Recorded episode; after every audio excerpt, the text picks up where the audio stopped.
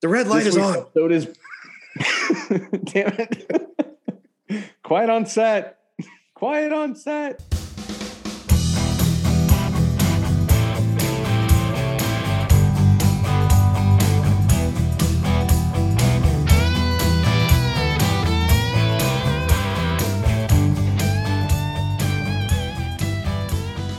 Hello, and welcome to the 10th episode of Cinema Decon, deconstructing and overthinking the movies of our younger years.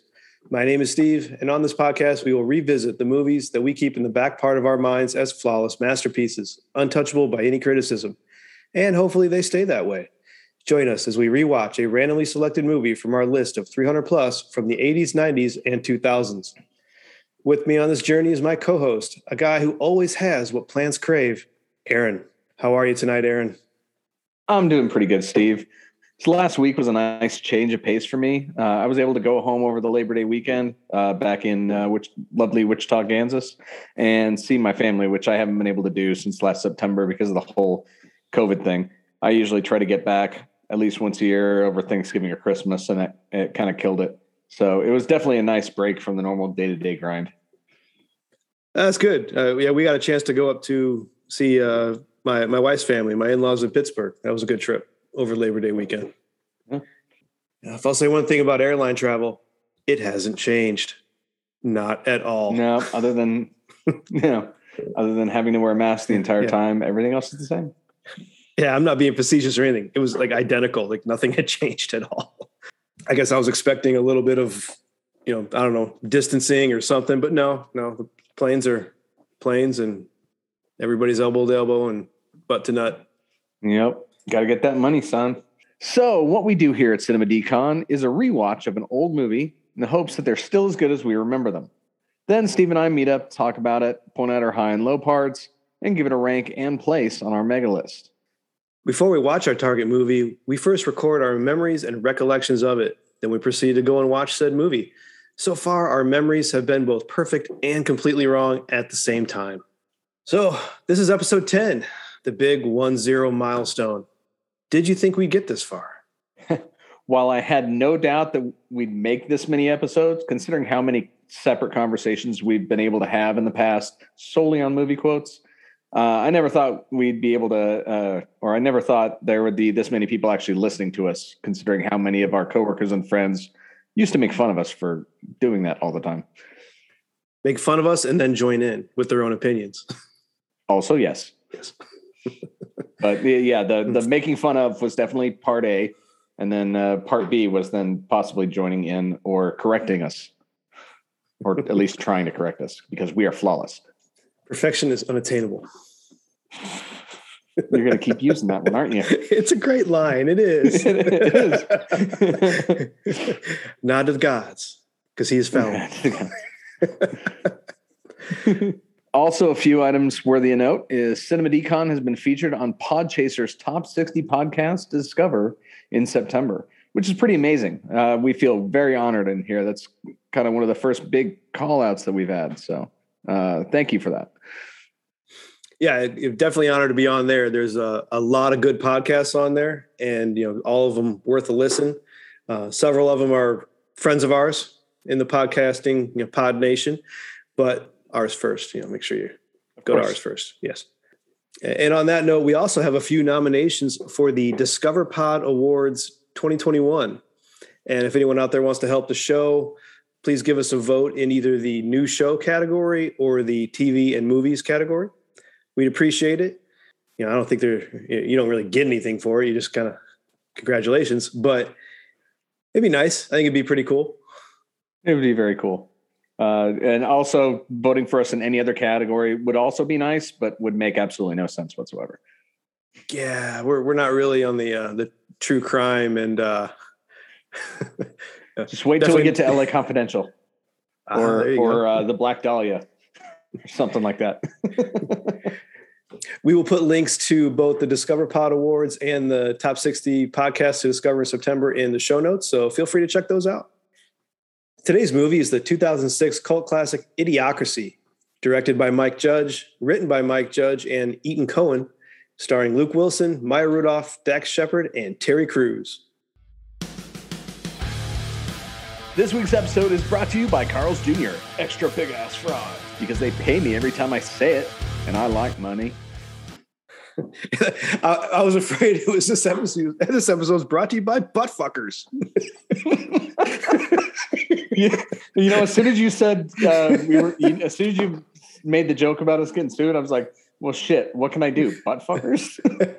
it's the only one that's not real. Brawndo, the thirst mutilator. Thirst mutilator. so, Aaron, what are your recollections of Idiocracy? Oh man. So I do remember when it first came out, I knew nothing about it that, other than the fact that it was uh, made by Mike Judge, the genius behind the wonderful duo Yeah. of Beavis and Butthead and Office Space.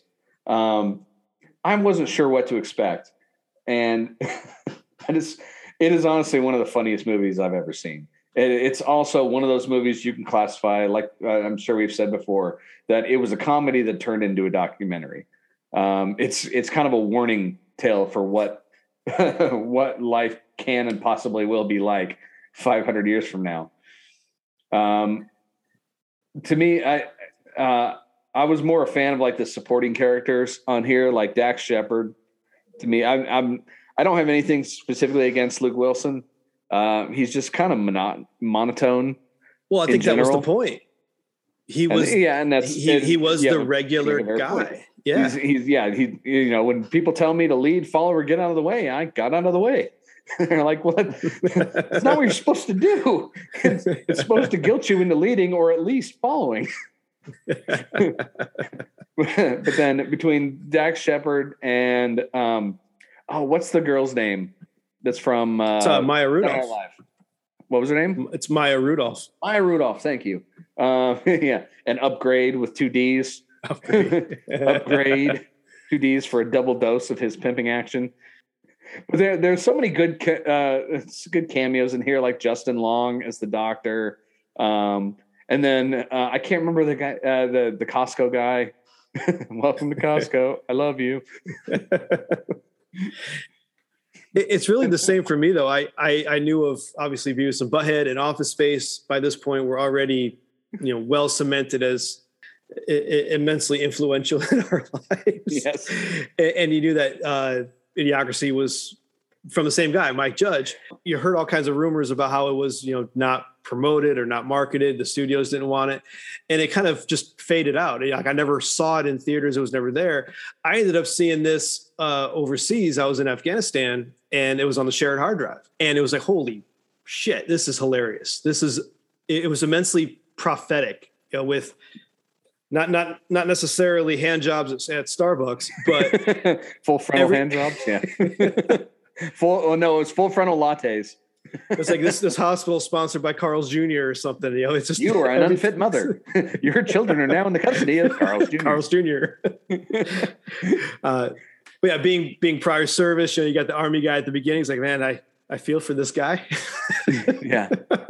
and then I, I hate to say documentary like you did, but it, it does kind of feel that way at times when you've got people in charge and you're like, what in the hell are they thinking? And then you see this movie, it's like that this makes sense. This this does make a bit of sense. concept at the beginning they they lay out uh he does like the little voiceover of how things happen and and basically how like humans Yeah, the replic uh, how how humans replicate. Yeah, human uh human beings no longer conform to the concept of survival of the fittest it's now survival of the most the whoever fornicates the most yeah. That opening intro where you've got the yeah, I, I'd say the privileged couple. You know, they're Yeah. they've got they got money, they've got their resources, and then you've got the oh no we're we're we're waiting to have children yeah, um, we're we're gonna we're gonna wait. We have our jobs. We're doing very well, and then it flashes to the football player who scores the big touchdown, goes to the cheerleaders. What the fuck, all y'all? and you got the two family trees side by side. One that's just stagnant. The other one's like pop pop pop pop pop pop. pop, pop. and, eh, yeah, and not to you know give away the ending, or whatever, but it's just common sense ends up kind of winning the day, but it's just man, this this movie's gonna be hard to explain when we actually do the review. yeah, if we keep doing this, we're basically gonna review the entire movie right now. So let's. it's been a we'll while. to There's going to be a lot of jokes in there that I don't remember. It's Oh, I, I, mean I hope so because I want to. I want to laugh my ass off again because I haven't seen it in quite a while. it's another movie I can't watch with the kids. Uh, yeah. Oh no. oh, absolutely not. Yeah, I'm looking forward to this one though. This one's gonna be Oh fun. yes. So we are we will go off and watch Idiocracy. Go away, biting.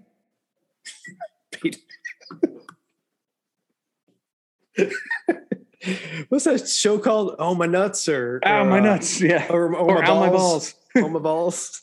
For the last time, I'm pretty sure what's killing the crops is this Brawndo stuff. The Brawndo's got what plants crave. It's got electrolytes. So wait a minute. What you're saying is that you want us to put water on the crops. Yes. Water. Like out the toilet? Well, I mean, it doesn't have to be out of the toilet, but but yeah, that's the idea. But Brawndo's got what plants crave. It's got electrolytes. Okay, look. The plants aren't growing, so I'm pretty sure that the Brawndo's not working. Now, I'm no botanist, but I do know that if you put water on plants, they grow. Oh, well, I've never seen no plants grow out of no toilet. Hey, that's good. You sure you ain't the smartest guy in the world? Yeah. Okay, look, y- you want to solve this problem. I want to get my pardon, so why don't we just try it, okay? And not worry about what plants crave. Brawndo's got what plants crave. And we're back. We need to get this post watch get going before Aaron and I ruin the whole thing. Just just chatting and quoting lines, and We knew this was. we totally knew this was going to happen. we did. Yeah, I mean, our our pre watch was more or less 100 percent correct. We've seen this movie way too many Way times, too. Or not enough. but it was a wonderful revisit, and uh, I'm so glad this movie came up. It's hard to find Oh, anything yes. wrong with it. Nope. Uh, I have a special section in all my notes for problems I noticed in the movie, and I couldn't find one. In all honesty, this I have- movie is a total. I have gem. questions, but not problems. exactly. It, it, it questions in the vein of I want more. Yeah. I want to know more about the universe. I want to know how things work. Yeah. Idiocracy 2, The Reckoning. When when the It bots just- go wrong, what, how, how do all these things of technology function? your floor is your floor is clean. yeah, it's glad to see Roombas haven't improved in 500 years. So to to get- to get going in our play by play of the movie, uh, we've got the fantastic intro scene of two families that show human evolution and how things are going. yeah, it's this nice little uh, overly monologue about the rules uh, like Darwinism and evolution and how uh, survival of the strongest, smartest, fastest were replaced with the beings that reproduce the most since they're the humans have no natural predators, which I cannot fault that logic. No, that that's what's scary and funny is that the logic is sound. It truly is.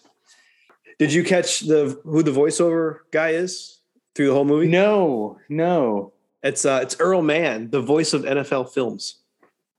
Oh, nice. Meanwhile, So you got Trevor and Carol on one side with they they have high IQs yes. and they're they're basing their their family reproduction on on the market and is it the right and time? the economy and yeah uh had their busy schedules. And then you have cleavon which is basing his family development decisions on his little brain basically. And that's it. So you got Cleavon and Trish and Brittany Uh, and Mac- Mackenzie. All right good. You got the names. I didn't i didn't I got I got down the names for I just put- Cleavon, but not Cleavon Jr. no there were two. You know how many times we'd had to pause the screen just to write all that down? So it, so it has when Cleavon shows up, it has this nice little drawing of a family tree, which starts out simple enough with Cleavon and his, I'm assuming, wife or girlfriend, uh, and then Brittany comes in, who he accidentally uh, calls out her name. He's like, "Damn, I must have been thinking about Brittany," and then she pops up the thing. Brittany, who's Brittany? Who the hell's Brittany? Which which is a weird response because we learn in the next scene that Brittany is the next door neighbor. so what do you mean? Who is Brittany? The Yeah. woman that lives next door. So we can one can only assume that she moved next door afterwards, which is just all sorts of uh, all sorts of awkward in itself. And those two get into a fight, throwing things at each other at their screen doors from right next door to each other in the uh, trailer park. And it was So, it uh, is it Cleavon or Cleavon Jr. who gets in the the accident, but yet the doctor says, "Don't worry, he, he can still reproduce." yeah, he he tried jumping a jet ski into a swimming pool and impaled his crotch on a on a steel pole in the fence pole or something. But don't worry, thanks to medical enhancements, his reproductive system is still intact. And then like five other babies pop up on the family tree. yeah, he survives and can reproduce after that, but yet poor Trevor dies while Trevor. masturbating. and then uh, yeah, and then we're left with Carol sitting there explaining the whole thing, and then but she froze some eggs. So as soon as the right guy comes along, which of course obviously means he never came along. The fun the funnier one was when they're yeah, they were talking about, you know, well, we can't have children in this economy with the market and everything. And then it flashes to Cleavon Jr., who just won the football game, surrounded by uh like five or six cheerleaders, and he's just, I'm gonna fuck all y'all. And then five na- five new names and five new babies pop up in the, Pop, in the pop, pop, pop, pop, tree. pop, pop. Pop. Once you pop, Yeah. you can't stop. Yeah, the intro ends with the whole screen filled with the Cleavon family tree. And I'm sure there's some Easter eggs in there. If yeah, if someone were to screenshot it, Yeah, if we in. really wanted to screenshot it. if there's some interest, interesting ones in there, be sure and let us know. Yeah. It fades into the opening scene of a army base near Washington D.C., where we meet Army librarian Joe Bowers, who pretty much sits on his ass all day doing absolutely nothing. We get in on him and he's uh, literally sitting at his desk in the room that nobody goes to watching cops on a tv in his desk drawer when uh, his boss comes down with a new replacement Did you catch who the replacement was? uh, no i didn't i didn't recognize him It's it's a young Shia LaBeouf. LaBeouf. How are you that saying was his name? Shia LaBeouf Yeah. Oh yeah. LaBeouf? LaBeouf. Huh. LaBeouf. wow this movie is old this movie is old I want to. I mean, I don't know. He has no speaking parts. He just kind of stands Yeah. there and and he laughs when because Joe Bowers argues with the guy and says, you know, don't I need to train him? i'm pretty sure he can sit on his ass and watch tv all by himself But this is where we get the uh, the first line of the lead, follow, and get out of the way. It's Yeah. like they're supposed to scare you into east, at least leading or following. yeah leading or at least following This is of my first lines from the question: is and based on my army experience, how in the hell did Joe Bowers make corporal? That's not automatic. It's got to be a quota. There's there's a little bit of paperwork involved there to, to get the corporal. Technically, he was he was doing his job. His job just was nothing. Cor- a corporal corporal's an NCO. He should have at least one person under. But a corporal was only an NCO in the Marines. No, Am I wrong? corporal. Uh, corporal. It's Oh. still an What am I E4. thinking? It, it's still There an a E4. So is E4 there was a specialist and E4 corporal. Corporal's an NCO. Uh, so he should have at least one person under him, some sort of leadership. But a a corporal, and, and I'm sorry for all the corporals out there, uh, but it, it is the bitch NCO. So they're the ones that get tasked with all the, the crappy jobs as soon as they get pinned. All right. For those of you with the hate mail, it's Steve at cinemadecon.com, not Aaron. Mhm. He said it, not me. St- Staff Sergeant Steve. So Uh, I'll pull rank on any corporals that get angry at that. Throw out that coin, boy. Did you just? Oh, put it back in the deck. Don't make me get my coins. Ah. Right. So this is where we learn that Mr. Corporal Joe Bowers uh, has been chosen by, and I didn't get Mike Mike Judge. Basically, I, I have him written in here as Mike Judge. I never got cat. it's caught it's not Mike Judge. character's name. Oh, It's not Mike. Mike Judge. No, no. Mike Judge makes a cameo later as the one of the announcers for rehabilitation. But no, Oh. that's that's, that's not Mike Judge. That was Mike Judge. I guess I should have looked that up. I all this time I assumed that was Mike Judge. Unless it's him in like makeup and a pseudonym, but it's somebody else credited for the role. Okay, never mind. but yeah, so the there's a I think he's a captain or a major. I don't I don't remember, but he's he's briefing uh, uh, army higher ups on a top secret project to hibernate a human for an indefinite amount of time. And Joe has been selected as the trial for to hibernate someone for one year. Yeah. So the theory behind it was they could take their best and brightest and freeze them in their prime so that they could wa- awaken them when they're needed most. Um, for the test, however, uh, he reiterates that Joe is not their best and brightest, that he is complete. He was selected because he's completely average. And he starts going through this slideshow showing uh, line graphs and, and everything where Joe is in the average field on every single uh, criteria. And also, just as with the the opening scene, the, the logic is sound is something the army would do.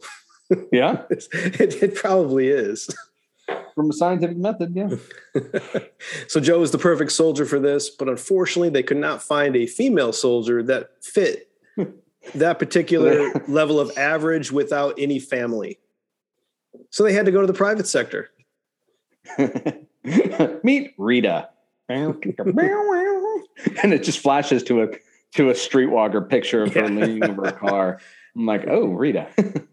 And then the, the rest of the slides are dedicated to upgrade, spelled with a double D for his double dose of pimping. Re- yeah.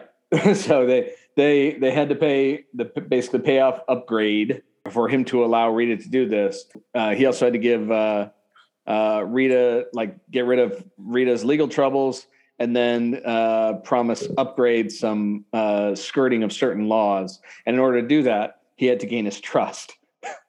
For you see, Go, go ahead. the quote. Hold on. I'm looking for it. For you, you see, a pimp's love is very different than that of a square. so he start, he starts going through this slideshow of him literally partying with upgrade and all of his hoes. to which he's prompted, "Can we skip the logistics?" So he's like, "Sure, sure, fine." So he starts clicking through. Probably, and it, it, it's obvious that like ninety percent of his PowerPoint slide at this point is party pictures of him upgrade and the hookers, and he just keeps clicking. So, bit of trivia there. Upgrade is played by Scarface, the the rapper, Oh yeah, who was part of the Geto Boys, who did most of the the sound soundtrack for Office Space. yeah. Uh, damn it! Damn, it feels good to be a gangster. Ah, great song. I read somewhere I should have noted it, but the double dose of pimpin' and the pimp's love is different than that of a square are actual lyrics from something. So those those were pulled from a song, and I don't know who who did it or whatever, but they are pulled from somewhere, pretty perfectly too. the delivery by the military guy though was probably much better. So uh, Joe and Rita next scene are being prepped for their experiment. This is where we get to see how you know, Joe's pretty much an idiot because an idiot in this timeline because he is not picking up on a damn thing that Rita's saying, No, despite her ghetto speak of you know, painting and shit. Yeah, I do a little this, little that. Oh, I'd love to be able to get by just doing a little this, a little that. Buddy of mine used to make uh, chainsaw sculptures and sell them at the uh, sell them at the food mart or something. Yeah, so so Rita tells him she's an, an artist. Yeah, he thinks she's an artist. Yeah, yeah, yeah. I'm an artist. So she talks like the uh, uh, what's the that meet me outside? How how about now, girl? Oh from, uh, yeah, like, for from the talk show. Yeah, Cash me outside. that's what it is. That's what it is. And let's let's not give her any more media attention at this point because she's kind of died out. Yeah, thankfully. Yeah. So, but then as they're, I- I, don't want to say the the full quote, but the army guy Yeah. who was who was in, who was in deep with uh with upgrade, he comes on and what's up my n words N-words. and, and Yeah. it just shows how stupid he is. yeah, and or obviously how how much time he spent partying with Upgrade. But that does lead right into a great montage of the ti passing of time and what happens to that particular project and army officer. kind of gets what's coming to him.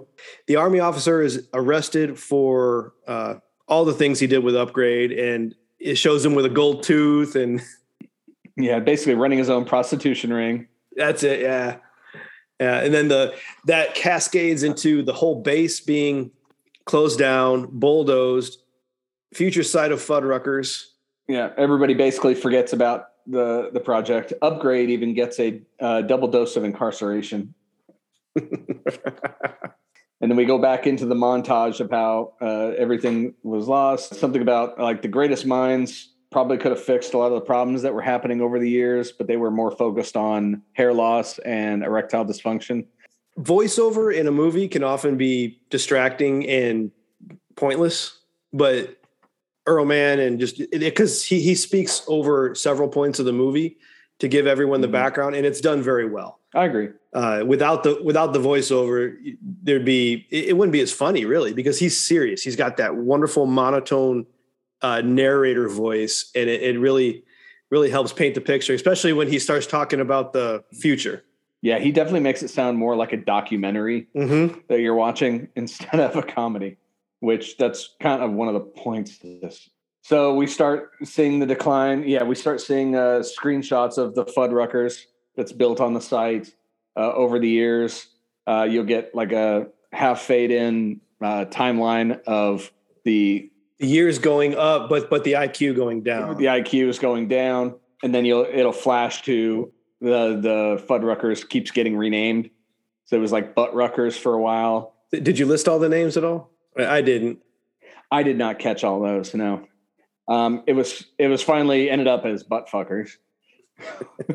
um, and this all culminates uh, in the year 2505. So this is 500 years. The Great Garbage Avalanche of 2505. So yeah, because one of the one of the main problems that they were saying is by around that time, human beings had completely forgot how to dispose of garbage, so they just kept piling it higher and higher, which led to this uh, avalanche, which forever changed the future and started the movie. yeah, the uh, the avalanche whatever pile of garbage that was happened to have Joe's you know, casket or container wherever he was pod. being held. Pod, yeah, there you go, pod. It had his pod in it, and it it cascades all the way down, and he ends up crashing into an apartment uh, owned by Frito Pendejo, and and he uh, is uniced and very confused. Yeah. So like when it crashes, my funniest part was uh, like when it crashes through the window and all the garbage spills out. Frito, played by Dax Shepard, is sitting there watching his what looks to be a hundred inch TV, but with all the ads that are circling around it, it effectively makes it like a 40 inch TV that he's watching because there's all these crazy ass ads in it, including uh, an ad for buttfuckers, uh, Nask tea, quietly refreshing with a rough punch, Carl's Jr., who states, if you've got $10 million, we'll deliver to your fat ass beer online, 12 pack a day keeps the doctor away. uh, a TJ Fridays logo that's been changed to TJ O Hand Jobs. Um, I missed that one. the wonderful, the wonderful Brawndo, the thirst mutilator. Um, H&R Block offering an adult tax return. And the Masturbation Network, keeping America baiting for 300 years. There was also flat urine, which I don't know what that is supposed to be for. there were a couple of them I couldn't read. Yeah, there was flat urine. I, it was weird because the flat urine is one you see in the background on like buckets and stuff. I, I don't. Yeah. yeah, I don't. I don't even really want to know. Frito is watching the TV show uh, "Oh My Balls." Yeah, he's watching on the Violence Channel, and then when he crashes in, Frito's basically treats it like somebody knocked on the door. He's like, "Hold on." He yeah, he doesn't care that his apartment has just been you know trashed. All he cares about is that his show was interrupted. Because uh, he's in the middle of watching was it Ow My Balls, starring Hormel Chavez. I don't know if you noticed, but so many of the first names of people yeah. in this are company names. There's like a guy named Velveeta. There's a chick named Velveeta at one point. Um, mm-hmm. I didn't I didn't write them all down because it, it would have just taken forever to keep pausing yeah. to write things down. But my favorite, uh, yeah, Hormel was the with the big one. Yeah, Doctor Lexus. Oh, yeah. so he's sitting there eating what appears to be nacho cheese from a giant, like KFC sized tub. When uh, Joe's pod starts to open up, and he keeps shushing him like, "God damn it, leave me alone! I'm watching, watching my show." He finally gets up from his chair, which we find out has a toilet built into it. As soon as he stands up, it flushes. He just grabs Joe and throws him back out the window, and it makes him slide down the thing of garbage, and goes back to watching his show. Yeah, Joe. So he's tossed out of the out of the apartment, and then he he stands up and he starts to kind of get some clarity of of what the hell's going on. He he's looking around, and the voiceover comes back, and he it, voiceover t- narrates what Joe is doing. He's trying he's trying to talk to people. He's trying to figure out where he is, where's the army base. But because language has changed so much in 500 years, it's become a mixture of of like sl- slang What was it? and hillbilly, hillbilly, Yeah. valley girl, inner city slang, and various grunts. And uh, he could understand them, but when he talked normally, they all took it as sounding really pompy, pompous. And I am quoting the movie here. Don't hate faggy. Yeah, they use two words often, uh, which and say don't hate on it. We're just quoting the movie: faggy and retarded. Yeah. And uh, and I think because even when this movie was made, those words were not acceptable. It, when this movie was made, yeah, so I I think that is part of the joke, yeah. as in That it's we've regressed to nobody cares yes. if those were yeah. Yeah. So so when we say those words in this in these contexts, you know that's part of the movie and part of the joke of the movie. Watch the movie, please. yeah. So J- Joe, of course, doesn't has no idea what has happened. He thinks it's been a year for all he knows. Uh, the first thing he sees is is the butt fuckers, sure. And he looks in the window, and there's a ch- children's party. And then he looks back up and sees the sign, and it just reads butt fucker. And he's, he's like, "The hell is going on?" He keeps walking around for a little bit. He yeah, he tries to talk to people, and this is during the the voiceover, which explains the the language barrier. And he looks over and he sees this giant uh, hospital that says St. God's Memorial Hospital I love that. and the word ho- and the sign has been made too big to where uh, they ran out of space for the word hospital and they started wrapping it Tapping it down. St. God's. St. St. God's Memorial Hospital. So he, so he walks into the uh, hospital thinking he, he- there's something wrong with him. Uh, first thing he notices all the slot machines on the side. win, win free Uh, medical health care. I missed that one, but nice. That, that's what's on the slot machines. goes up we're, to the prob- we're probably not too look- far off from that. Yeah, give it time. Walks up to the receptionist and starts trying to uh, explain how he's feeling. Like he, he thinks there's something wrong with his head because things are all looking weird and everything.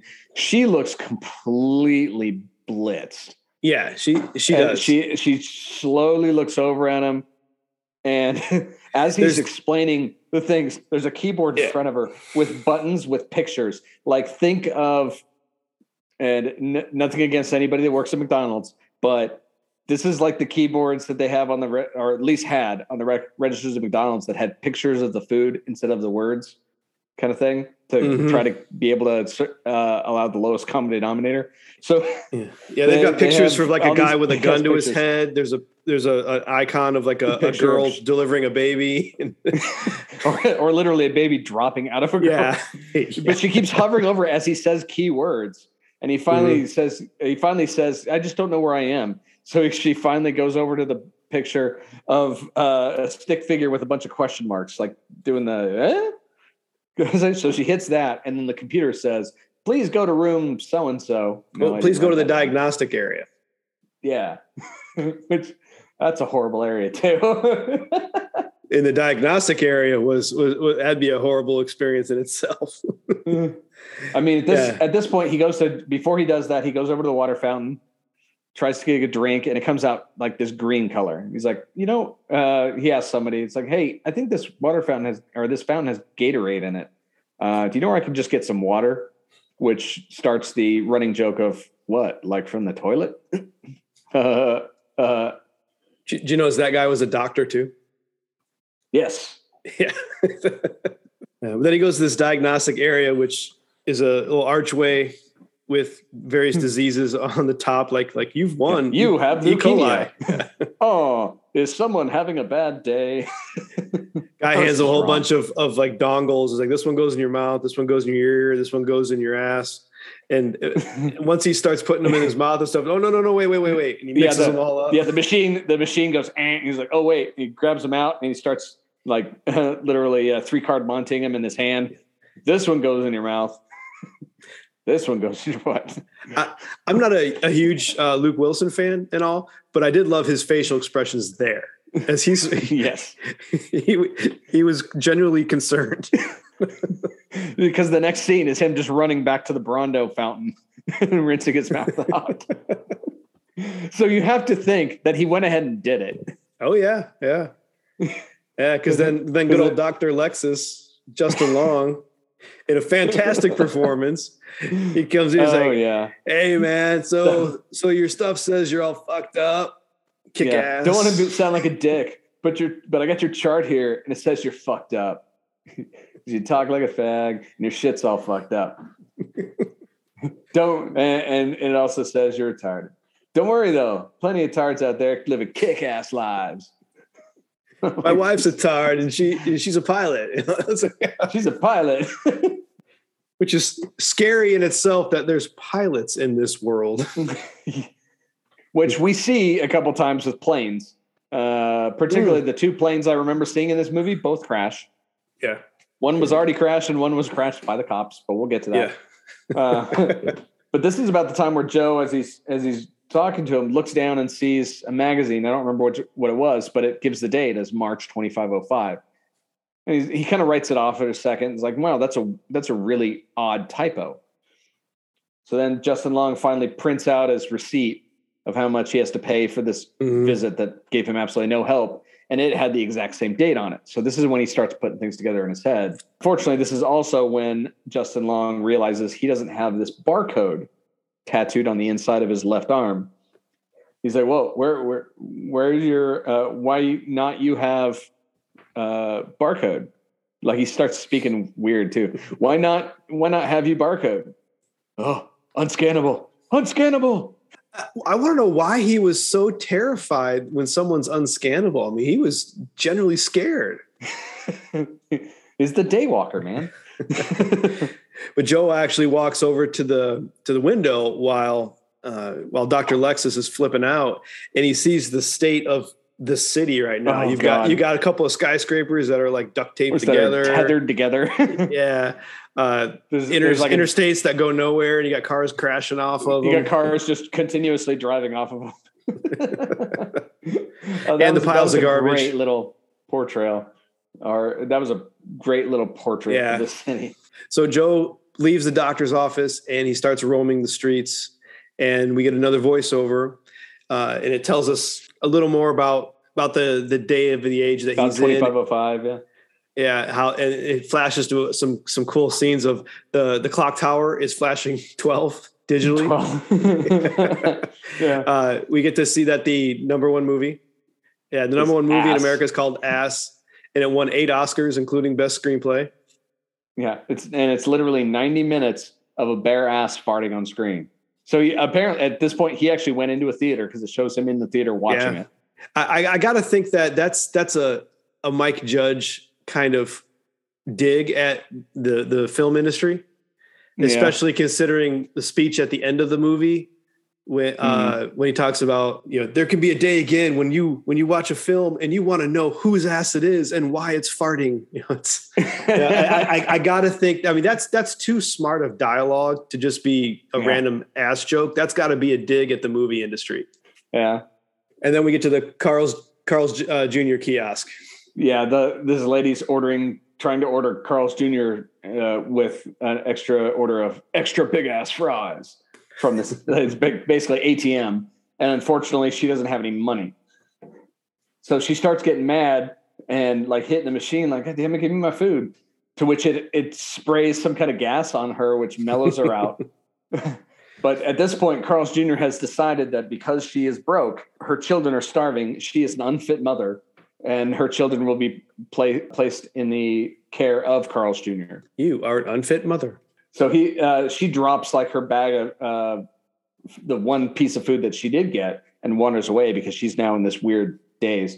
So Joe goes over to pick it up to see if there's any food in it. And about this time, the cops come by immediately looking for the unfit mother. Sir, are you the unfit mother? And he's like, whoa, whoa, whoa, that wasn't me. And as he brings his hands up, they also see that he doesn't have the barcode on the inside of his wrist. He's like, "Okay, sir, you were an unscannable." And they like uh, two guys come out of nowhere. Yeah. One of them tackles him. The other one completely misses him. it looked like a football play. like a football tackle. And they throw him in the car. And uh, anytime he tries to talk, the guy in the front turns around and pepper sprays him Mm-hmm. because they, they go to the trial first, right? Yeah, they for, yeah. Next trial. scene is, is is court where you've got uh, Stephen Root as the judge. Yeah, Yeah, great, great one scene for I him. forgot he was. I forgot he was in this with the hair too. He's got the. He's got like the devil horns because his uh, uh what was he? He's the honorable judge Hector the Hangman. doing a, a crazy Southern accent. What what you be objectifying about? Yeah, it's like why uh, prostitution? Why do you think he done it?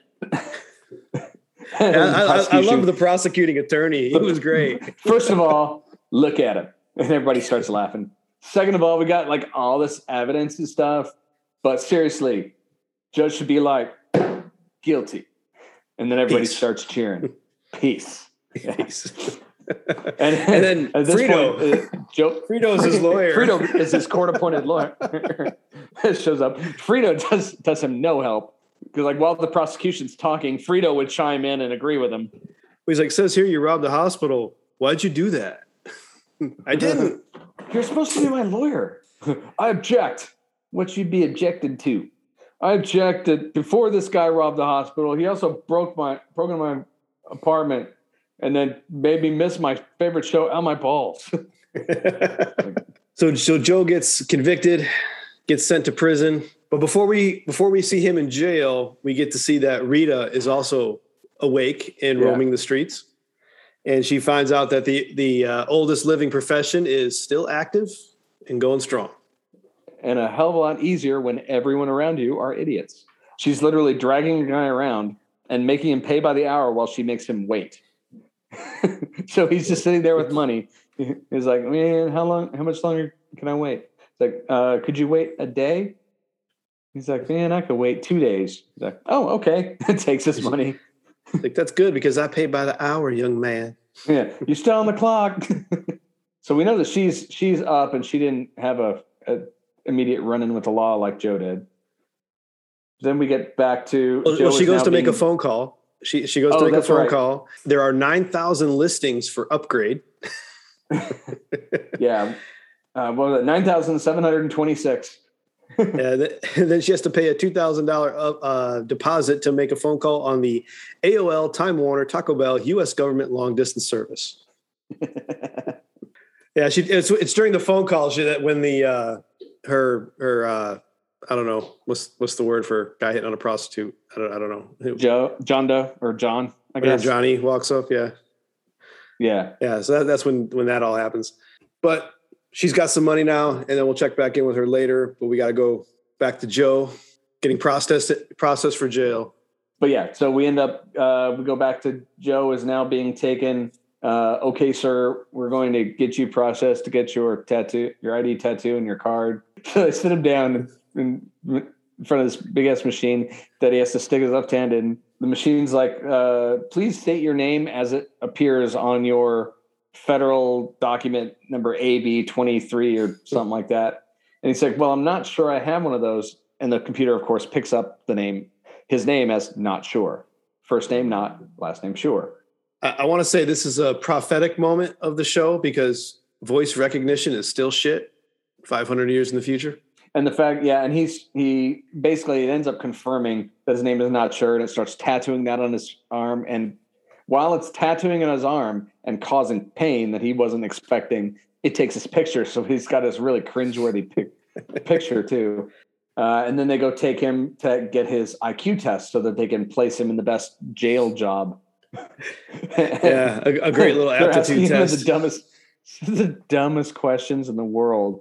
Meanwhile, he's surrounded by these, for lack of a better term, complete idiots who can't do Mhm. the square peg in the round hole game to Yep. the point where they're actually trying to hide their answers from him so he doesn't cheat off them. Yeah, as as he's getting led into jail, you know, he's he's got his jumpsuit on now and he's walking towards prison. Uh, something that popped out on me, and and I realized that it Joe is clean shaven throughout this entire movie, and so is almost everyone else. How is everyone clean shaven? Every single inmate. Yeah. I wouldn't trust these people with razors. So I'm, I'm curious, how are these idiots shaving? They've got to have they've got to have some like automated thing where you sit Yeah, down and it gotta does be. it for you. There's got to No, be. no human interaction. But he he he comes up with a ingenious plan to break out of prison. He as he's being led into prison, he goes to the guard. Yeah, uh, I'm actually already been here, so I need to be leaving now. The guard hits him upside Yeah. the head. and Goes, dumbass, you're supposed to be over there. So he pretty much talks his way out of the prison, and uh, it makes a run for it. There's a nice scene as he's running out. You got two machine guns outside the prison that are just stay escape escape and they start firing wildly in random directions and then they shoot each Yeah, other They're not even firing at him. They're firing in random directions and they turn around and face each other and blow each other up.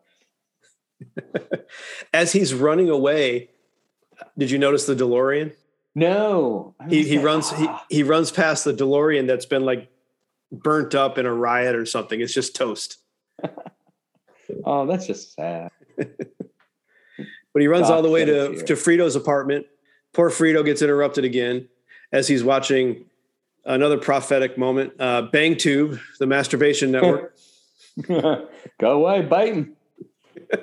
So Joe uh, kind of grows a pair finally, and he starts talking talking tough a little bit. He's, he threatens to get uh, Frito disbarred if he doesn't help him, and uh, get, gets his attention. Yeah, I'm sure he didn't understand disbar. He knew enough that it was a threat of Yeah. some sort. Yeah, but then he uh, Frito somehow says there's a time machine. Yeah, he's like, well, it's 500 years in the future. I'm sure they have a time machine by now. I'm I'm fairly certain they were kind of working on something like that back in my time. And Frito's like, oh yeah, I mean there was a time machine, but it's like expensive. Uh, so he tries to talk him into, it by uh, giving the old, well, uh, how about this? If you take me a time machine, I'll go back and I'll open up a savings account in your name so that it'll be worth a lot of money by the time by by this time. Which of course uh, Frito wants exact numbers. So he's like, uh, I don't know, how many billions? Uh, so he throws out what, 10 billion. It's like, good luck. Time machine costs 20 billion. He's like, all right, 30 billion. And he's like, oh, whoa, then what's what's the minus of 30 and 20? Um, 80, 80 billion. That's how many are that's how many billions. I guess we can add uh, inflation to to the pro- prophecy column there. So so he's starting to pick up that he can just make shit up, and people and, and people won't be able to call him on it. Uh, unfortunately, as he was running to Fritos, he apparently got scanned by a Coke machine uh, on the way. So the cops knock on Fritos' door. Yeah. So they they they make a run for it, and uh, they get to Frito's car. They they randomly find Rita, don't they? I mean, she's just kind of walking yeah, on the just, street. they're just driving around and they and they see her. So they, they pick up Rita. Joe brings Rita. Joe brings Rita up to speed as far as what the hell's going on. During that discussion, he, he accidentally gets scanned. Yeah, he, holds his hand up and something scans him. And then uh, in another prophetic moment, the government turns off his electric car. Yeah, Uh, that can happen now. yeah. It's, it pops up on the on the car saying you are harboring a fugitive. Uh, release the fugitive now, kind of thing. Uh, and they keep driving, and of course it shuts off the car. So they get out, walk away. About ten seconds later, tons of cops pull up and just start unloading. Yeah, there's no announcement. There's no get out of the car. There's, there's they just No, they just walk up and start blowing. blowing the Uh, hell this- out of it. the one guy with the rocket launcher that launches it the wrong direction. wrong direction. um, which of course takes out a plane. So that's the first plane. so you can see him, he fires it, looks around, turns it around, and as he's reloading to fire it again, you see the plane coming down in the background. Jesus. Meanwhile, all this time, uh, uh, the as soon as Rita learned it's been 500 years, she starts freaking out because Upgrayedd will be uh, is going to be pissed at her because he's going to want his money. So she's not grasping the whole concept of Upgrayedd's not going to follow you 500 years in the future. Yeah, she's not she's not the brightest bulb either. And and by the way, maybe you should not date somebody that's also your manager. so where she he, looks at him he and helps she me remembers. sell my paintings and shit. yeah. So they make their way to Costco, which is where the time machine is located. Before that, there's a there's a funny little scene uh, where they're wandering through like the wasteland of all the broken Yeah. down uh, highways and stuff, and he's walking, in, and Joe's like, "Man, I sh- I could really go for a Starbucks." to which Frito turns around, and it's like, "I really don't think we have time for a hand job right now, Joe." which doesn't make sense to us yet, but it, Not it comes yeah. around fairly quickly. So they finally make the, the, the Costco, which uh, as they're walking towards it, he's like, Costco's right over there. Costco is huge. Yeah, it's, probably, it looks like it's five miles in the distance, and the Costco building disappears into the horizon. It's Yeah. literally a city. They're greeted in the most wonderful way of "Welcome to Costco. I love you." Yeah, which he, the guy just keeps saying to everybody. He had a picture of himself on his apron. Yes. Anytime I go into a Costco, I say that to the first person I see. I gotta imagine that any Costco employee is tired of hearing that. And I don't has, care. That has it's to be funny a to me. well-worn joke It's there. funny to me. See, if I was going there, I'd say, "Where, where what, what aisle can I get my law degree in?" yeah, that was one of the things. He's like, uh, Joe asked him if he really knows where everything is. He's like, sure, I got my law degree here. Yeah, I love the the difference in the the, the context of the statement. He's like, "You got your law degree here?" Yeah, I couldn't believe it either. like it was some high achievement. Yeah, but my dad's alum, so I So they're walking. Yeah, they're they're uh, they're doing this as they're walking by what almost a square block of just red couches, the exact That's same weird. red couch. that was random. And then and then they walk by another crashed jet that's crashed through the ceiling and still sitting Yeah. there. Uh, and then unfortunately, uh, this is where Rita uh, asks uh, if she can use the restroom. So she leaves. Joe accidentally gets scanned. Before all that, we get to actually see a Starbucks with Oh the yes, uh, gentleman's latte. yeah. The And- gentleman's latte, full frontal latte, totally nude latte, and it was it was all the all the shops in there were like that. They were all all had Uh, adult. there's there's an H and R Block with the the gentleman's rebate. Uh, and then I think there was a chicken place. I can't remember what it was though. and, and all of them had had like the stripper girls hanging out at the front front doors, a la red light district. exactly. kind of thing.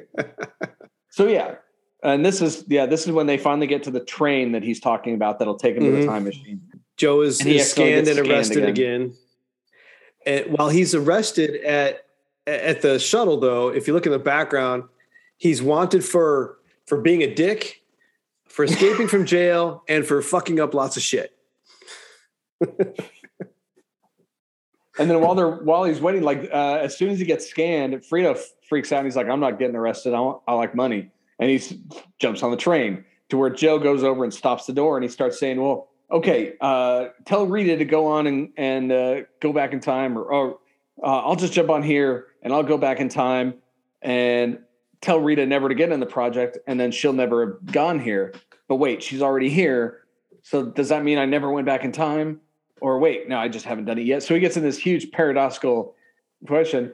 Meanwhile, it, which gives the police plenty of time to come by and arrest him. And, and Frito's just getting a headache. He's super confused and doesn't know what to say. Yeah. Yeah, he just takes the train. And Rita walks back from the bathroom uh, right as he's being taken away. So she kind of like steps away, like, uh, okay, I'm not getting caught up in this.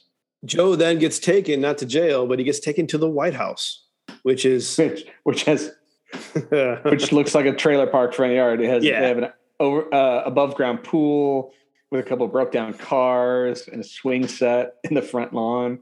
yeah, the, the Rose Garden looked a little different. Yeah, just a little. And it, it explained that he was taken there because uh, the president saw his IQ test and it was the highest one ever recorded. He meets meets the uh, the current cabinet, which consists of the uh, Secretary of Defense, Secretary of Energy, Who, yeah, who won a contest. He was a, like a 15 year old kid. He's a who won kid. contest to be a cabinet Attorney, member. Attorney General is there. Fun bags. the attorney Secretary of bags. Education seems to be a uh, mentally challenged person. Yes, but it was the it was President Camacho's stepbrother. yeah, or- yeah, I think it was his nephew. Maybe I I, for, I can't remember. I have written down stepbrother. or one of them is is the guy that keeps saying brought to you by Carl's Jr. I can't remember what he's Secretary of State. Oh, state. He's, the, okay. he's state. He's the sec state, and they basically wanted to make Joe Secretary of the Interior. Yeah, they're trying to explain to him. President Dwayne Elizondo Mountain Dew Herbert Camacho comes in. I love that. It's great. Uh, with with a with a cadre of strippers, yeah, he's, he's got a little harem with him. which Terry Crews puts in a great performance as Yeah, President that was- Camacho. Yeah, he does. He knocks it out of the park. He's fun to watch as as President Camacho. and he just walks in. It's like, so you're smart. I thought your head would be bigger. Look at that little pea head. The next scene goes to the House of Representatives, and President so Camacho. many good jokes. there, there are. He gets introduced like it's it's WWE. Uh, Well, and, and this is one of those things where the announcer is Mike Judge. You know, Ladies and gentlemen, the President of America. America. Camacho. And he comes in like a say like a WWF style yeah. uh, intro. There's fog Yeah, machine. He's, flexing. give, he- giving the the Hulkster type of poses. and he starts reading from the teleprompter, which looks to be the same uh, technology that we have today. But literally, the first word just comes up on the teleprompter. Shit. I know shit's all fucked up, right? Yeah, he, he gives a good little speech there. I know shit's bad. We we got no crops. We got the dust bowls, but I got a plan. I got a three point plan, and it starts with this guy. Not sure. Yeah. And then and then he's got some hecklers in the front row. It's like, yeah, that's what you said last time, motherfucker. West Side or some shit like that. South Carolina. yeah, South Carolina. South Carolina. So he pulls out a fucking machine gun and starts firing in the air to shut everybody up. I got my three point plan to fix everything. We got this guy, not sure. He's got the highest Q- IQ of anyone alive, and he's to fix everything. And he, he starts and he he does it kind of like a kind of like a preacher. Yeah, he's Yeah. gonna fix the economy, He's to fix all the crime. and he's gonna do it all in one week. yeah, and he also commits to one week. And, and I think there was also from the voiceover there was acne. He's gonna cure acne and something else. Yeah, Uh, from acne to something like that, athlete's Yeah. foot or something like that. yeah. And then we get down to the presidential parade. Camacho riding in like a chopper style trike with Joe on the back. He starts talking about him and he's like, Oh, pass me a beer. This is where we get a, a nice conversation though between the two. As far as you can see that President Camacho has some intelligence, at least compared to everyone else we've met, which I assume is is why you know he Why succeeded to the point of presidency after his porn career and you know wrestling career.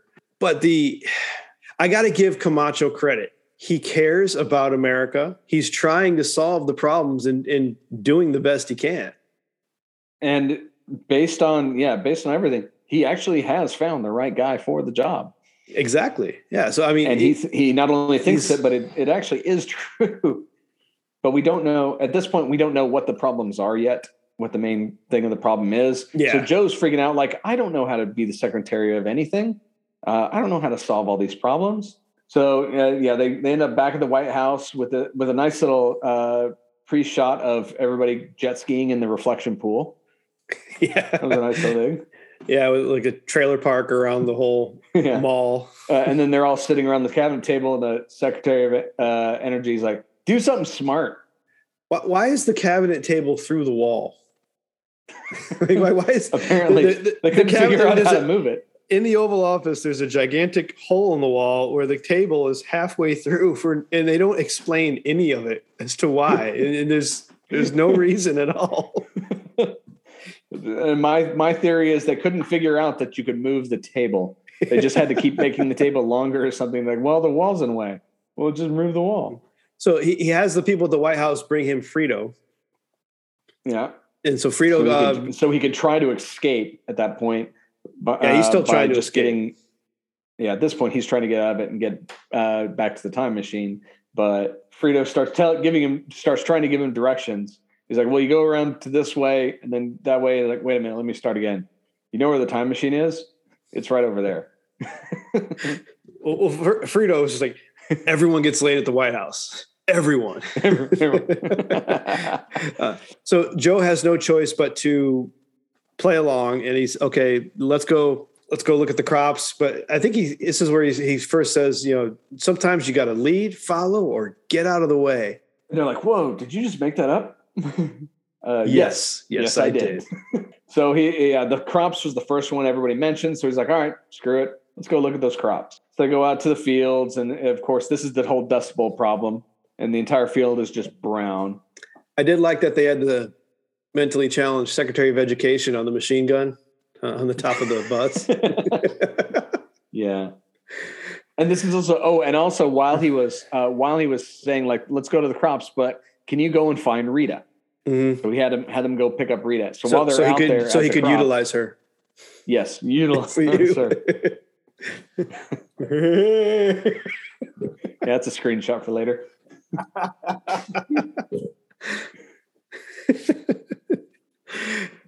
yeah, so uh, Frito gives him a map while they're out there looking at a field, and the map is very inconspicuously drawn, drawn like a kindergartner. Yeah, T- time machine. It just says "You are here, time machine," and it's got a squiggly little line like Bugs Bunny would yeah. draw. Time machine, like, oh, M A S H E N E N machine.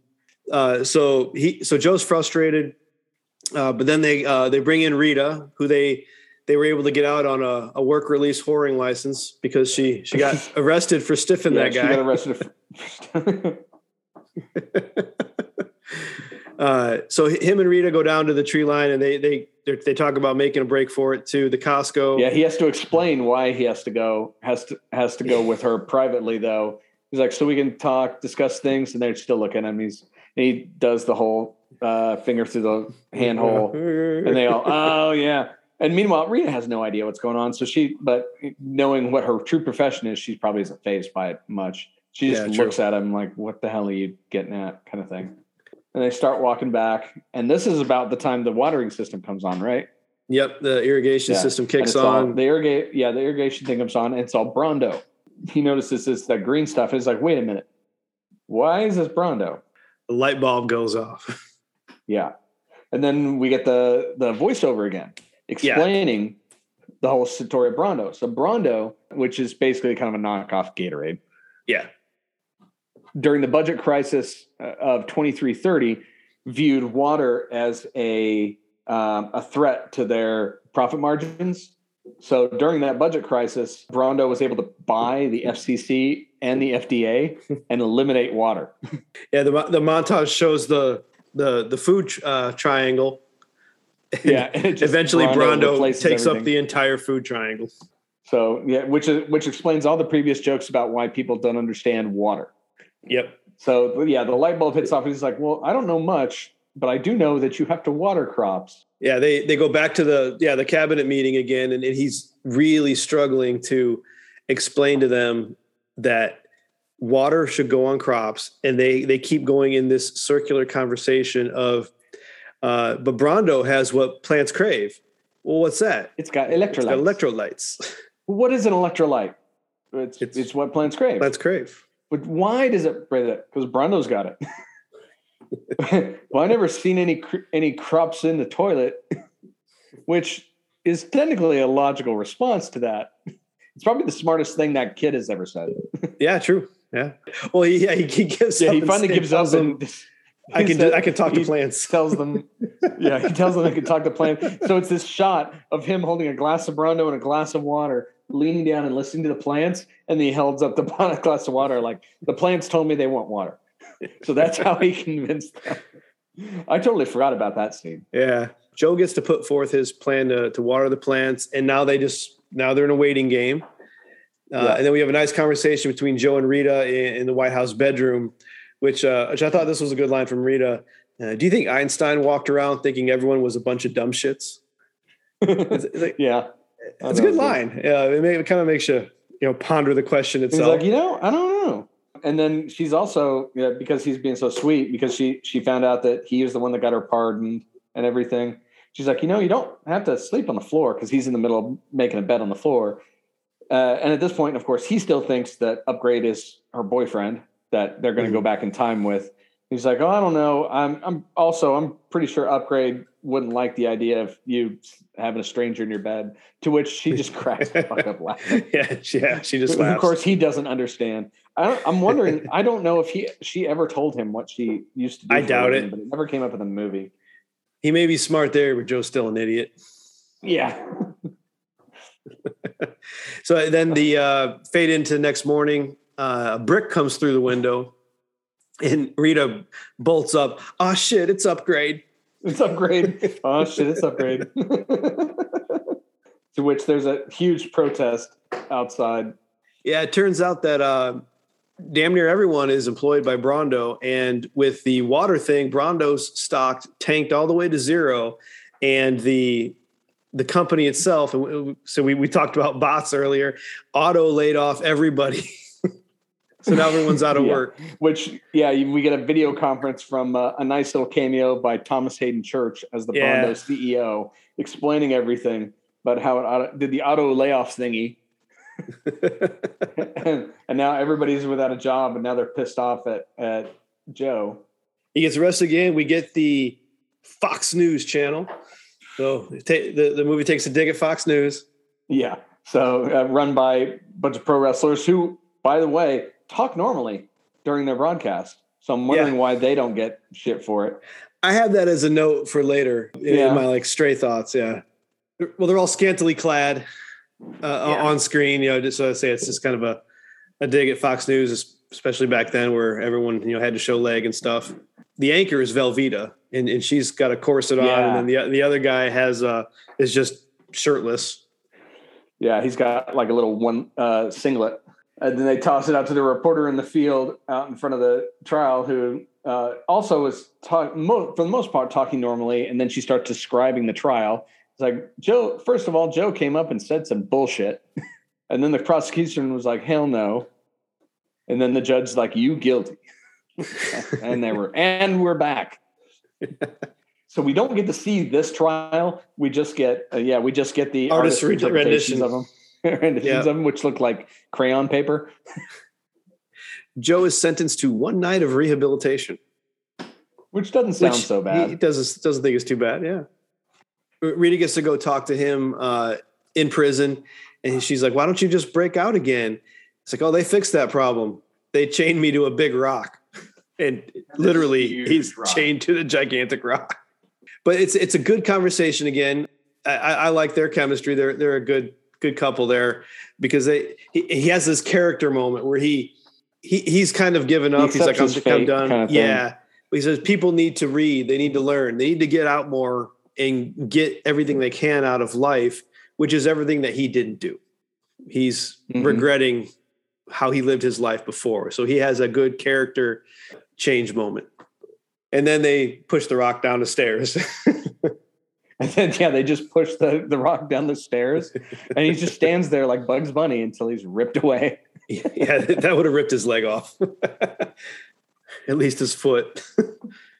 And now, and now it's time for Monday Night Rehab, which is in a giant arena like monster truck style. hmm Uh, the announcer is Mike Judge, as we mentioned earlier. they introduce all the all the combatants, and you've got I, I Yeah, didn't get the- their names, the- the- but they're but they come driving in on these gi- gigantic, uh, you know, uh, They call them the monster dildozers. trucks. Yeah, they Dildozers. call them the Yeah. dildozers. Bit, of- bit of compensation giant there. monster truck with big ass dildos. Um, Yeah. And then Joe's like, I get a car too. I get a truck too, right? He's like, Yeah, here it is. And it's like this little broken down Geo Metro with a giant purple dildo duct taped to the hood. it's like it's just flapping. they keep trying to shut the And door look on his face. chain. Yeah, the look on his face right there is like, yeah, he gets in. They keep trying to shut the door, and he, he's like, the chain guys, and there's like, door won't shut. What do we do? And in the meantime, you know, they're they're walking as he's walking around. They've got a bulldozer, or not a bulldozer, uh, a forklift with the giant rock following him, so they so he can walk. And they decide to just drop the giant rock. I love Luke Wilson's face, facial expressions again. He's, he's Yeah. reached a point of indifference, just like as they're trying to shut the door. The chain, guys. It's just literally, chain. yeah, it's just And then they when they drop the rock, he, it's again just a, a roll of the eyes, like, oh my god, these people. They're idiots. They drop the rock and crush the bo- the back half of the of the car. And they also have a third correctional officer in a correctional vehicle, uh, name of Beef Supreme, Beef Supreme. who's coming out of retirement for this, played by a third Wilson brother. I feel bad I didn't catch his first name, but it's Owen and Luke's brother. Uh, but he's funny. I actually always thought it was um, yeah, Stifler. Um, yeah. who's the guy? I always I thought it was Stifler. uh, Didn't realize it was another Wilson brother. yeah, the name escapes me. But But, while all, uh, while all this is going on, you've also got Frito and Rita back at the White House. Frita's packing because they're gonna, and Frito's gonna take her to the time machine. While Frito's looking out the window, Frito's watching Rehab on the TV. oh, I love Monday Night Rehab. Is I still chuckle just thinking about it. Rita sees uh, sprouts out the in the yard. Yeah. Yeah. So yeah, yeah, there's a rose. So there's there's plants are, are starting to grow. So she's like, Frito, can you take me over there? He picks her up and carries her to the TV. She yeah, she points she points to the TV. he just picks her up and carries to the TV. Like, no, you fucking dumbass, the rehab center. In, in my rewatches, that might have been my my biggest like just just laugh at, at the movie because it was it was it, yeah it came out of nowhere and and I don't didn't remember that at all. it was so stupid. It was funny. so we had Beef Supreme uh, being announced in the giant ass dozer, which is just like a supersized version of the dildozers. And it's of course way ass too dozer. big to fit through the door. Like you see the you see the dildo front end come through the door and it slams into the wall. And then he backs up a little bit and tries to run through the door again. He slams in the wall again, and it eventually crumbles and crushes the entire truck. And they're like, "Oh, maybe it was too big." We seem to be experimenting some terminological differences. So the pr- president just stands up and is like, "Get on with it, let's go." So he just starts. Uh, he starts the thing right then and there. then uh so so yeah, there's a kind of a battle royale between Joe and the two dildozers. Uh, he pretty much gets them to, to run into each other and they blow themselves up. While that's happening, Rita and Frito get there uh, because I guess DC is the size of the Eastland Mall. You know, it's it's all Yeah. very the All right there. It's not Costco by any means. so uh, they're they're trying to get, convince the president that there's actual crops. They saw lines of of crops starting to grow on their drive in. You got two things happening at once now. You got Rita and Frito trying to convince the president that there's crops, and then you've got Joe, who's now defeated the two guys, but Beef Supreme is still alive. Yeah, he's starting to climb out of the rubble. And they give him a flamethrower. yeah, the, uh, the president tosses her aside. He's like, "I didn't see any crops." She's like, "Well, shit."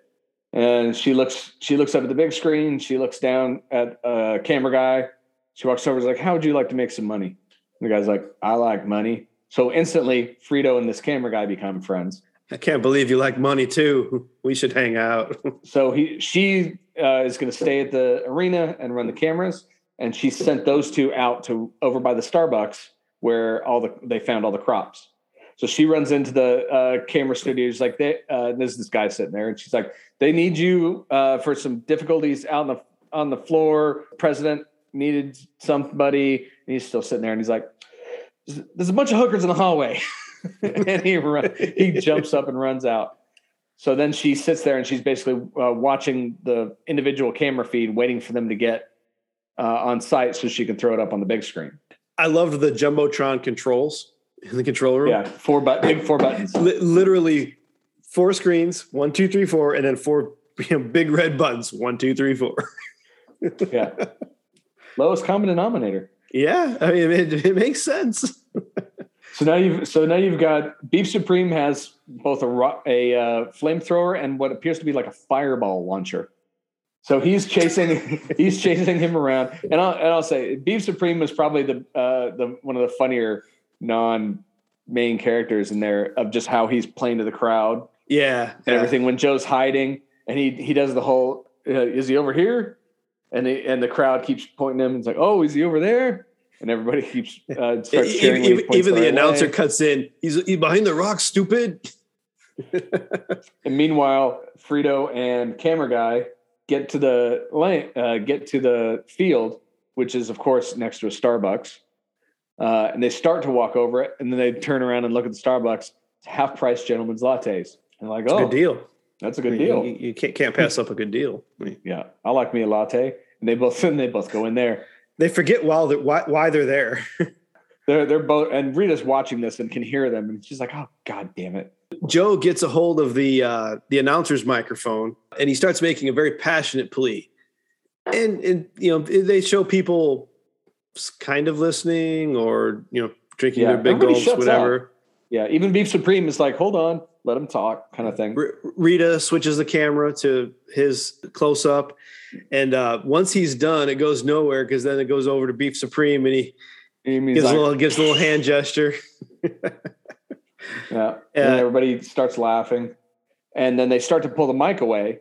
So Joe jumps and grabs the mic to be hoisted up in the air to where Supreme switches back to the flamethrower and tries barbecuing him. And while that's happening, Frito and camera guy finally come out of the uh, uh, Starbucks. Yeah, they weren't in there long. Yeah. Just throwing that out Well, there. they are gentlemen. Yeah. use, So- use that information however you will.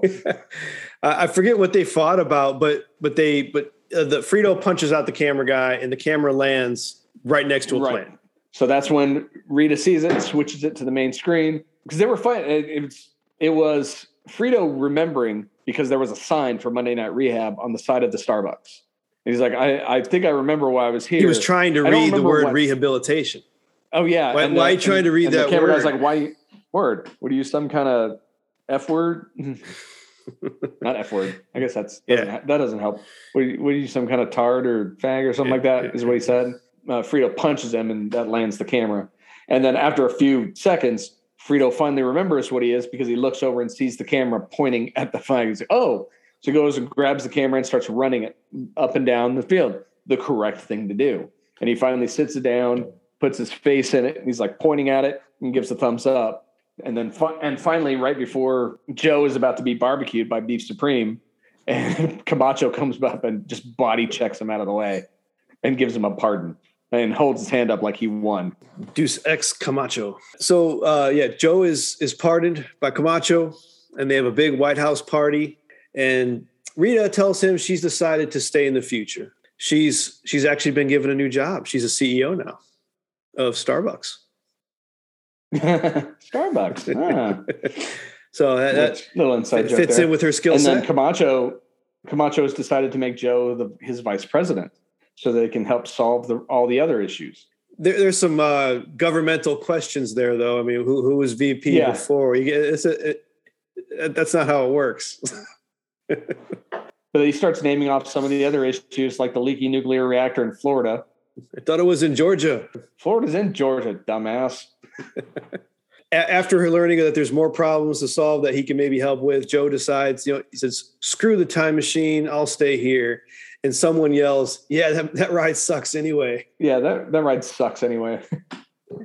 So we get to see Joe, Frida, Frida, Joe, Frito, and Rita on the actual time machine ride. It's like a like a haunted mansion style. yeah, or like it's a small world Uh, right, type yeah. thing where they go through the U.S. history of when Charlie Chaplin and his Nazi regime tried to take over the world with dinosaurs until the Un, which of course is the UN. Until a greater force Un. emerged, the un, and it un, un Nazi, the un un-Nazi'd the world. I, I Uh. particularly love the I particularly love the dinosaurs. Yeah, the dinosaurs.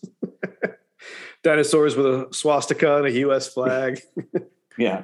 And then we get towards the, the wrap up of the movie where Joe is actually elected president, not sure. Names Frito Mhm. as his VP. Uh, Joe gives a, a good speech about how how things could be. Uh, like I mentioned earlier, you know, you know, good, better movies, better people, better, Yeah. better people, but you know, people can learn, people can Right. read. Yeah, and Rita as as the first wife or the first lady. So those two Yeah. actually and do end up together. And they had three of the smartest children in the world. Frito with his what was it, two or three girlfriends? Yes, no eight wives and thirty-two dumb children. of the dumbest children on the planet. So maybe he didn't fix everything right away, but still, Uh, it's a good ending, and uh, and then there's actually a post-credit scene yeah. Uh, Upgrayedd apparently joined the same army program. He uh, slowly gets out of the the pod, uh, full full pimp get up, Full blue- pick, pick, Blue Yeah. velvet suit. looking good, and he puts on his hat and he starts walking away. He says, "I'm going to find this hoe." Ah, I loved this movie. oh, This was great. Such a this is such a great movie. I want to know more. I want. I, I I wish there was an Idiocracy two or just something. Well, I don't know. Maybe there, uh, you know, a comic or something that explained this world. I want to know what what happens. There. I, wa- There's there's got to be a wiki some somewhere that somebody's written about what they think all the steps that caused it from 2005 to 2505. That would be a great little read. yeah, I, I want to know more about the President Camacho government. I, I, want to know how how the laws work. I want to know. I, I want to know this universe, just the current one that Joe falls into, and then also I'd love to see how things are going. You know, four years Yeah. on, eight years on into his presidency. I, I just think that's Because there's a lot of a lot, lot, lot they could do with yeah, there's a lot of things on there that obviously you know fixing the crops and killing the dust bowl was kind of an easy one with water. Uh, but Mhm. fixing a leaky nuclear reactor is probably a little above Joe's pay grade. right. So I don't know how he's going to uh, work on that one. I would like to know though, yeah. just you know, how things work in this for technology wise. You know, they've got they got video teleconferencing, they have airplanes, they've got shuttles. You know, uh, they got all these things. These things take maintenance. These things take. Big buttons. Uh, They're all big. No, You think it, it? So my guess is at some point the technology got to a point where it could mostly run itself. Uh, obviously, except for the Roomba in the in the hospital. But I'm pretty sure the operation is just a bunch of big buttons with pictures. So they they tried to make everything so user friendly that people stopped knowing how things actually worked. Was Frito driving the car like steering wheel, or was it automatic, like auto drive? I don't remember. I I think he was driving, So he had to pass a driver's license. but it might have it might have been a sim, it, might have been as simple as press a, press a button to go forward, press a button to go backwards, and turning a wheel. Yeah, I've, I've listed here like cars, t- cars, TVs, video conferencing, medical scanners, train shuttles, irrigation systems, correctional vehicles, flamethrowers, video cameras. People got to build these things. How how are these things functioning in, with the people Yeah. that we saw? I, I want to Interesting know. note. Would you like to know more? But overall, it was a very tight script. I mean, there was really no villain other than the stupidity of the generation. Stupidity. Yes. Yeah, that, yeah, that's kind of the villain Upgrayedd for the comic villain. relief. the villain is yeah. evolution. yeah, Fucking Darwin. Yeah. but there was all kinds of good call, callbacks, like the lead follow, get out of the way, and all the side characters were. It, it was brilliant to put a boring Luke Wilson, who did who did a good job playing boring, but Mhm. surround him by these crazy ass characters that were just a ton of fun to watch. Mhm. We should probably touch on politics just for a moment. Oh man. what's prophetic and what's not, uh, if we must. I think that a lot of people are going to be like, "Oh, Camacho, Trump." I'm not even going to go there because I, I actually liked Camacho as a president. He, how do I want to put this? He, he really cared for America. He's unorthodox, but he wanted to fix the country's problems. He he truly did. I think if it's anything prophetic in this movie about government, it's the cabinet and the stupidity of Yeah. the people surrounding.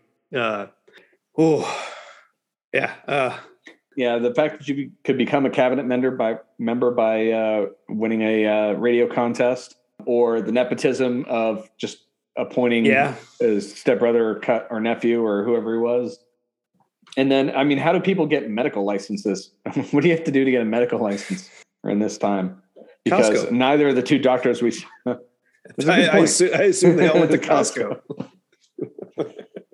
I do have a note here that I'm gonna say about the slang talk. It, it's a bit inconsistent uh, when you get to the the guards, the announcers, and the TV hosts. They still Mhm. use the words of the slang, but their but their dialect They is use them professional.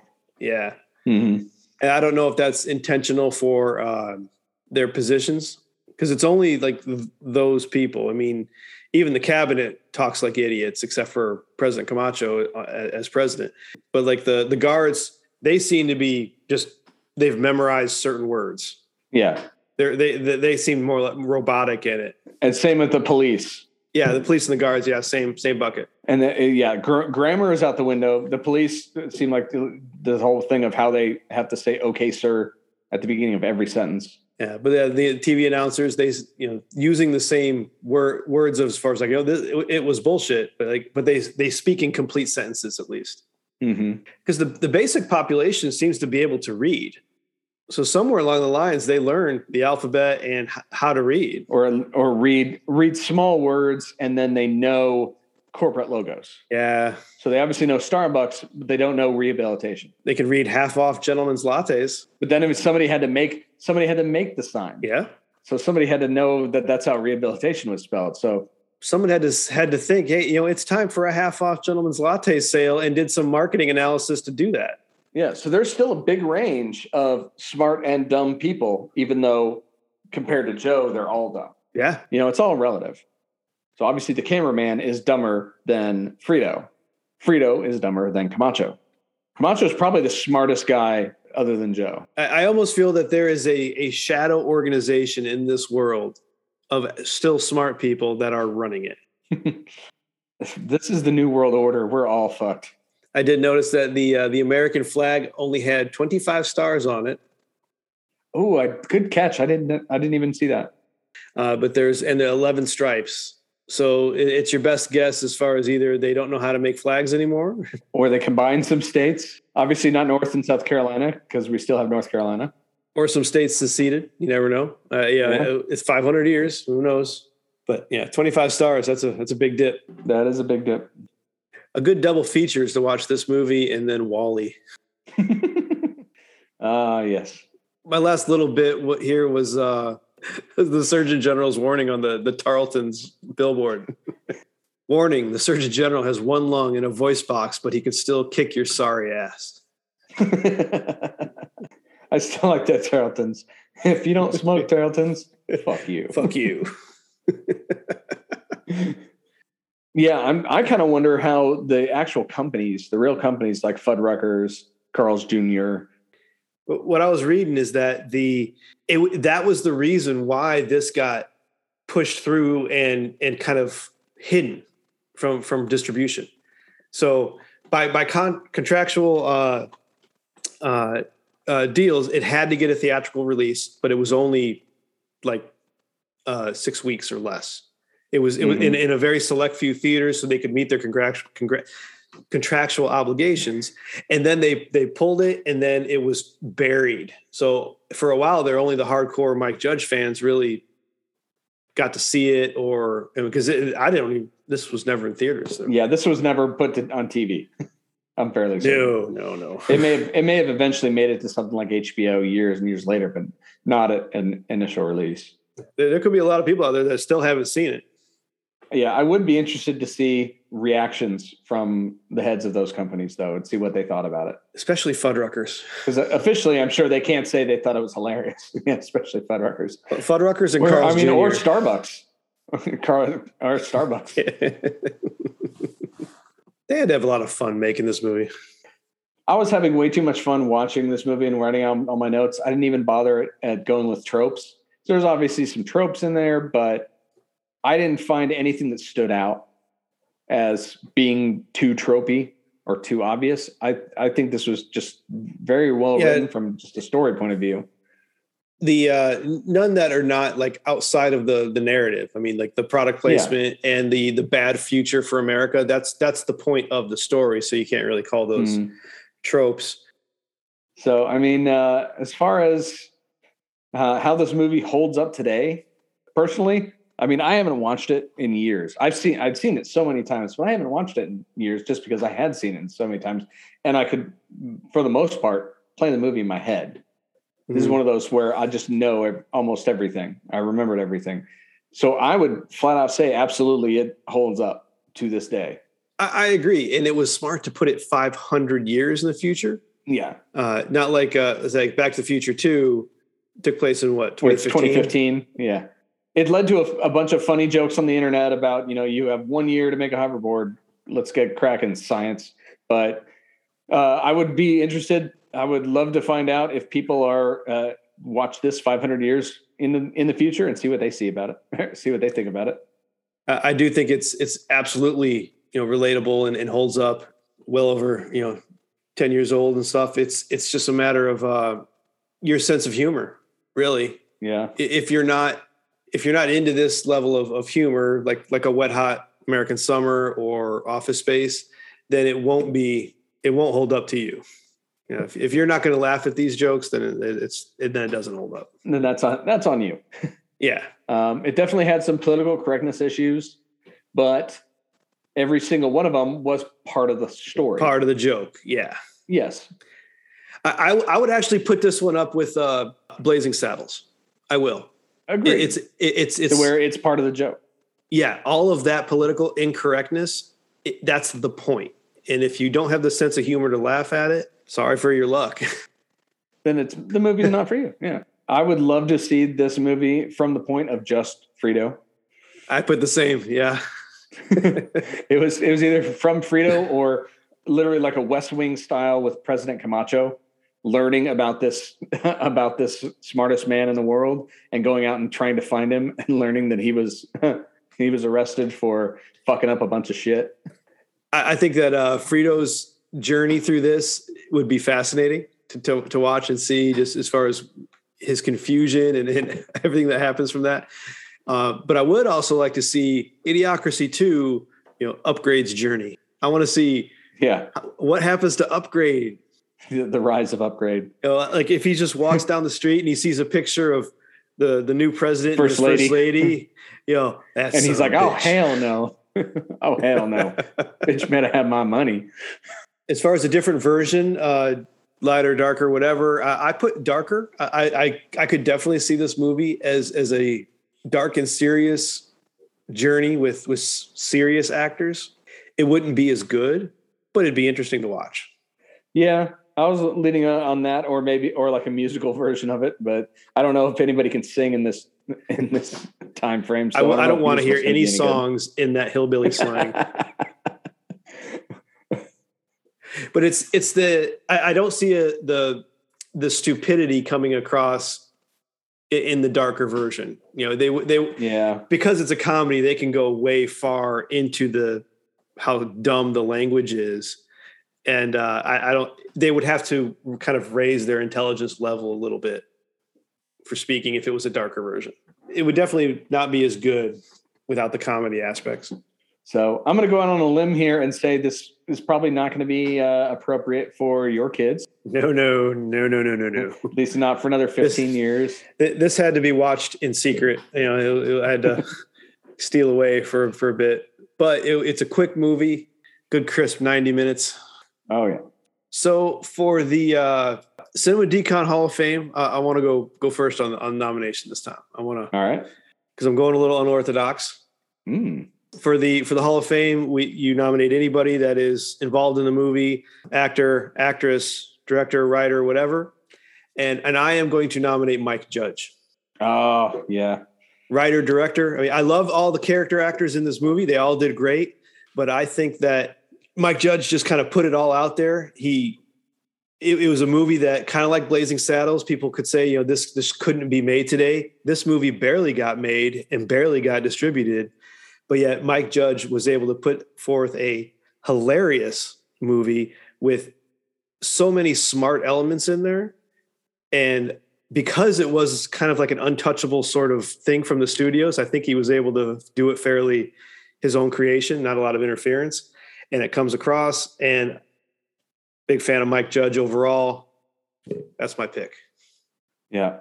So I was leaning towards Dax Shepard for his portrayal in there, but uh, now that you've said Mike Judge, I will absolutely agree with that. He essentially put this whole thing together, and it wouldn't have been anything without him. So I am absolutely on board with that.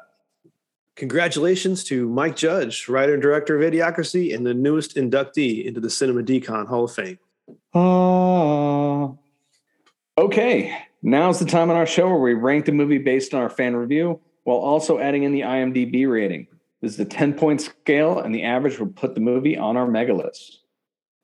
So for me, Uh, I'm just going to flat out say this is one of the funniest and scariest movies I have ever seen. It will always be probably my top 10 comedies of all time. Um, I'm going big on this. I'm giving it an 8.5. Well earned, well earned. I am also a big fan of this movie, and uh, it's it was hilarious. I, I, I, w- I would watch it again right now, and I encourage everyone out there to watch it. And my rank is an eight point four. Ah, great minds. We combine that with the wonderful IMDb rating, which was not as uh, hopeful, and they gave that a 6.6. Oh man, IMDb, why you got to do that? Bunch of haters. It is man. By our scores combined, comes out to a seven point eight three. Wow. This ties the Three Amigos for the number one spot. Yeah, yeah, that's Yep. good. That's good for me. I actually I assumed the IMDb rating was going to be higher, so it's all their fault. But it, yeah, you're right. You're, it literally ties it. I gave Three Amigos 8.5, and so did you. Uh, but I gave this one 8.4. So just, just if I had to choose between the two, I would pick Three Amigos. And uh, IMDb gave Three Amigos 6.5, whereas it gave, It uh, gave this one so so just a little bit of offset. So yeah, interesting how the math worked out. So so we have a, a two way tie for number one right now. All right. So for uh, media pitch right now, uh, Aaron, what are you watching, listening, reading, whatever these days? What you got for us? a bunch of my friends had had been talking to me about this uh, show, this Canadian show, for a while, and it had been on my list to start watching. Uh, I just never got around to it. And most of it, most of this was coming from my hockey buddies when I'm playing. But the show is called Letterkenny on Hulu. It is basically about different groups of people up in Canada. You've got the Hicks, the hockey players, the Skids, which are like the you know drug dealer emo types, the native folk, uh, and it just it basically is just random random shit that happens in this small Canadian town. It is freaking hilarious. It's great, f- like fast paced comedy.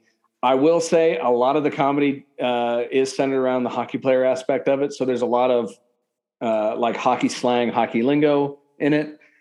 But I think it's I think it's still funny. It's it's just one of the hilarious ones. I actually uh, right before this podcast, I uh, went in and watched a couple episodes of it. Uh, and I know they're on Hulu right now, at least the newer ones that got picked up on Hulu. I don't know if Hulu has all the old episodes, but they're on like seven or eight seasons, I believe. I think I'm on season seven right now. They're nice little short, uh, six or seven episode seasons, but I would recommend it. It's just a really funny show.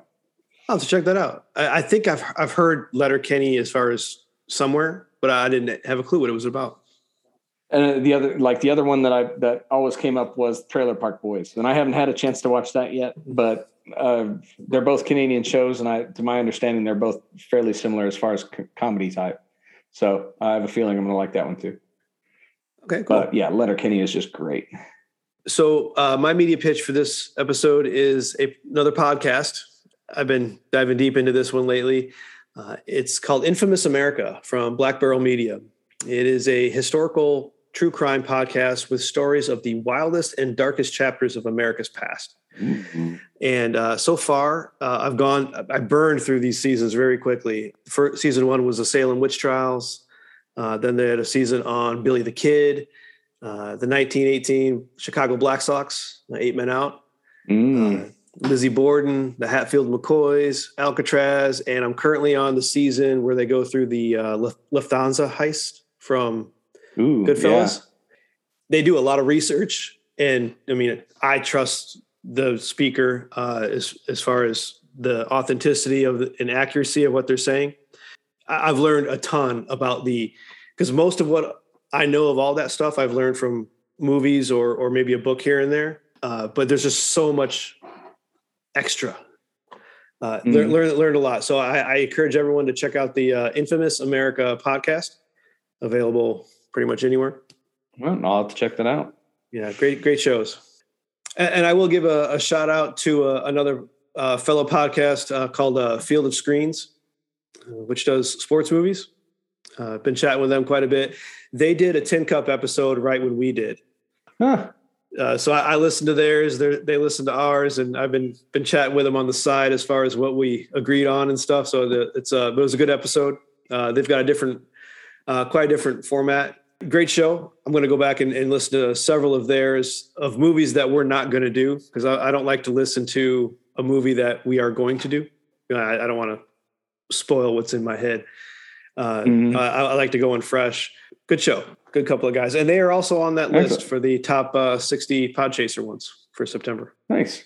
Now it's time for us to spin that wheel and see what we're doing next. All right, here we go. Three, two, one.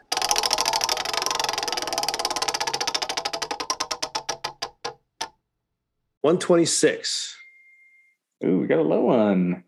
Ooh, a drama finally. Hmm. Good night and good luck. Have you seen it? No, I have not seen this one. This is an excellent movie. I've known about uh, it. It's just one of those I haven't seen. I have seen it once, and uh, we will we will talk about that in our pre-watch. But uh, yeah, this is uh, going to be a bit of a change for us away from the comedy. All right, it's a serious one. I'm sure we can find some hilarious moments about it. See how long how well that comment stands up over time.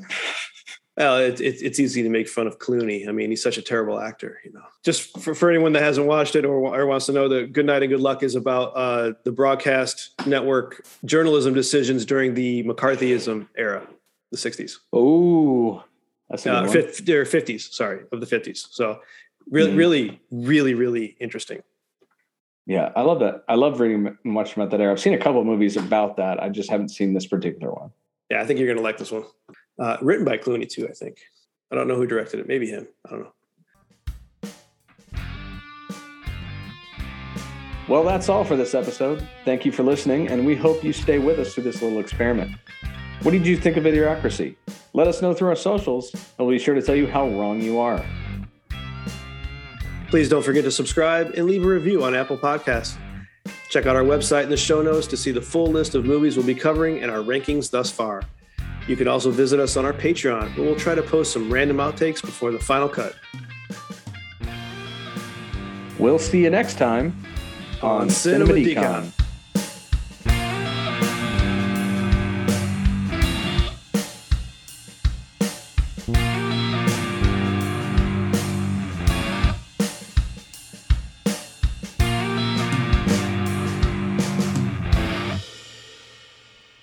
Us run long? No.